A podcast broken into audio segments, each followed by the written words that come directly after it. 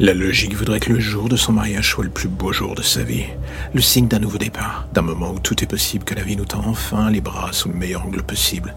Vous voyez ce que je veux dire en disant ça? En gros, on baigne dans un utopisme visqueux et l'on se persuade que plus rien n'a d'importance. Je dis cela en toute connaissance de cause. Pourquoi? Car j'ai été cette personne, la jeune femme à qui tout réussit, celle à qui l'on dit que son univers est fait de diamants, en gros celle que l'on envie pour être née du bon côté de la barrière. Vous enviez cette personne Moi du fond du cœur je la hais tout comme ce qui compose mon univers. Ce mariage n'était qu'un signe d'acceptation tacite du carnet de route dressé par ma famille depuis des années.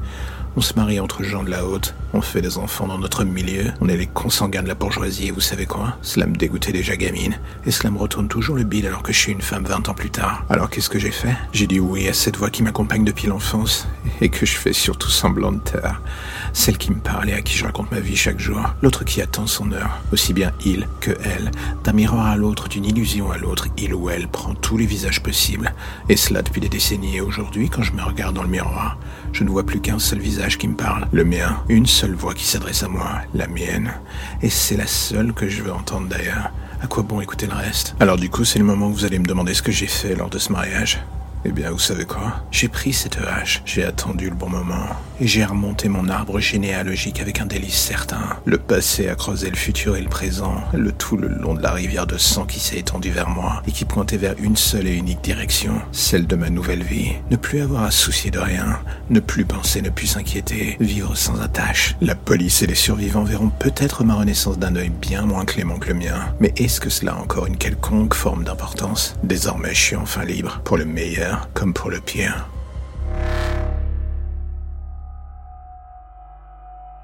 J'écris cette lettre pour me dire qu'au-delà de tout ce que les gens penseront de moi en la lisant, j'aurais au moins tenté de donner mon point de vue.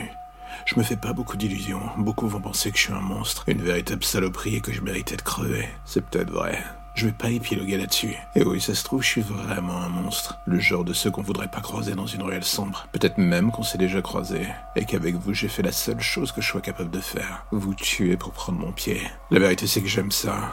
J'aime lire la peur dans vos yeux et voir la vie qui s'en échappe. Est-ce que je m'explique définitivement pourquoi? Pas forcément, pas vraiment en fait. Ado, les psy disaient que le fait que j'ai vu mon père tuer ma mère avant de se mettre une balle dans la tête serait le moteur de ma chute que j'étais une bombe à retardement, une saloperie qu'il ne fallait pas quitter du coin de l'œil. En gros, ils avaient peur, et ils n'avaient aucun remède miracle pour prévenir ma chute. Et du coup, ils sortaient des mots abscons pour justifier leurs honoraires. Dans le fond, je leur en voulais même pas. Ils n'avaient pas tort. Soir-là fut un peu l'élément déclencheur. La chose qu'aucun d'entre eux n'avait vraiment compris était que sous l'aspect de la victime que je présentais, il y avait autre chose. Ce don que j'avais découvert dès mon plus jeune âge, celui de manipuler les gens, au sens propre comme figuré, rentrer dans leur esprit, les transformer en marionnettes. Soir-là, du haut de mes dix ans, j'avais déclenché le drame, j'avais dressé mon père contre ma mère, j'avais admiré le spectacle. Et une fois qu'elle était morte, j'avais vu la rage et le dégoût dans les yeux de mon père. Il avait compris. Jamais dans les 25 ans qui suivirent, personne ne me lança le même regard. Il savait que j'étais le responsable. Et du coup, c'est pour cela que j'ai fait la seule chose possible. Je lui ai ordonné d'en finir, pour me laisser le champ libre. Plus de traces, plus de témoins, et un champ des possibles infinis qui s'offrait enfin à moi. Des décennies plus tard, je contemple cette zone d'expérimentation qu'a été ma vie. Je me suis nourri de la souffrance des autres comme un toxico. Ce que je n'avais pas vraiment prévu avec le temps, c'est que cette dernière puisse finir par me ronger de l'intérieur. Et aujourd'hui, me voilà seul écrivant cette lettre d'adieu. Toutes ces personnes que j'ai tuées pendant des décennies, je les entends en permanence dans ma tête. Je les vois encore et toujours dès que je ferme les yeux. N'aurais jamais cru qu'une vengeance d'outre-tombe puisse exister. Et pourtant. Alors oui, je suis un monstre. Non, je regrette rien. Et tout ce que j'ai à vous dire, c'est souvenez-vous de moi comme vous le désirez. Là où je vais, de toute manière, tout le monde se fout de ce que vous pensez. Et moi le premier.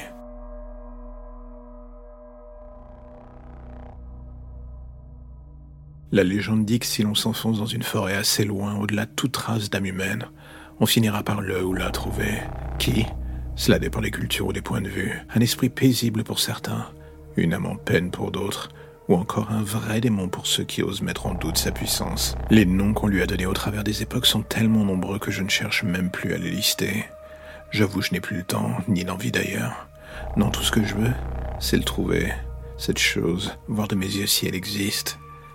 À la différence des autres, j'avais une bonne raison autre que faire des vues sur YouTube pour cela. Ma sœur avait été victime de cette chose.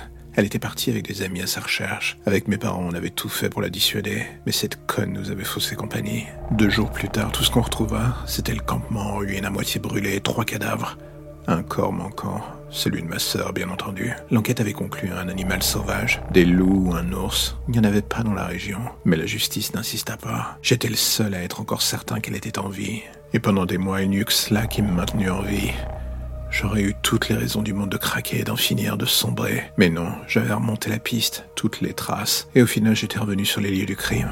Et j'ai attendu, attendu, jusqu'à ce que le temps passe si lentement que j'eus l'impression de devenir fou. Et alors que le sommeil commençait à me prendre dans ses bras, j'entendis cette voix au loin, un murmure lointain disant mon nom, un bruit allant et venant, fugace, le genre de choses vous laissant croire que vous êtes en train de rêver ou de devenir fou. Mais non, il fallait que j'en ai le cœur net, et c'est en ouvrant doucement la tente pour sortir que j'ai fini par le voir, cette chose composée de dizaines de corps, et au milieu de ce magma informe de corps pas vraiment morts, j'ai vu le visage de ma sœur. C'était sa voix que j'entendais, ce murmure qu'elle lançait pleine d'espoir ou presque. J'aurais voulu me jeter vers elle pour la sauver, l'aider, mais la vérité c'est que j'en étais incapable. J'avais peur, peur à m'en chier dessus face à cette chose, pour la simple et bonne raison.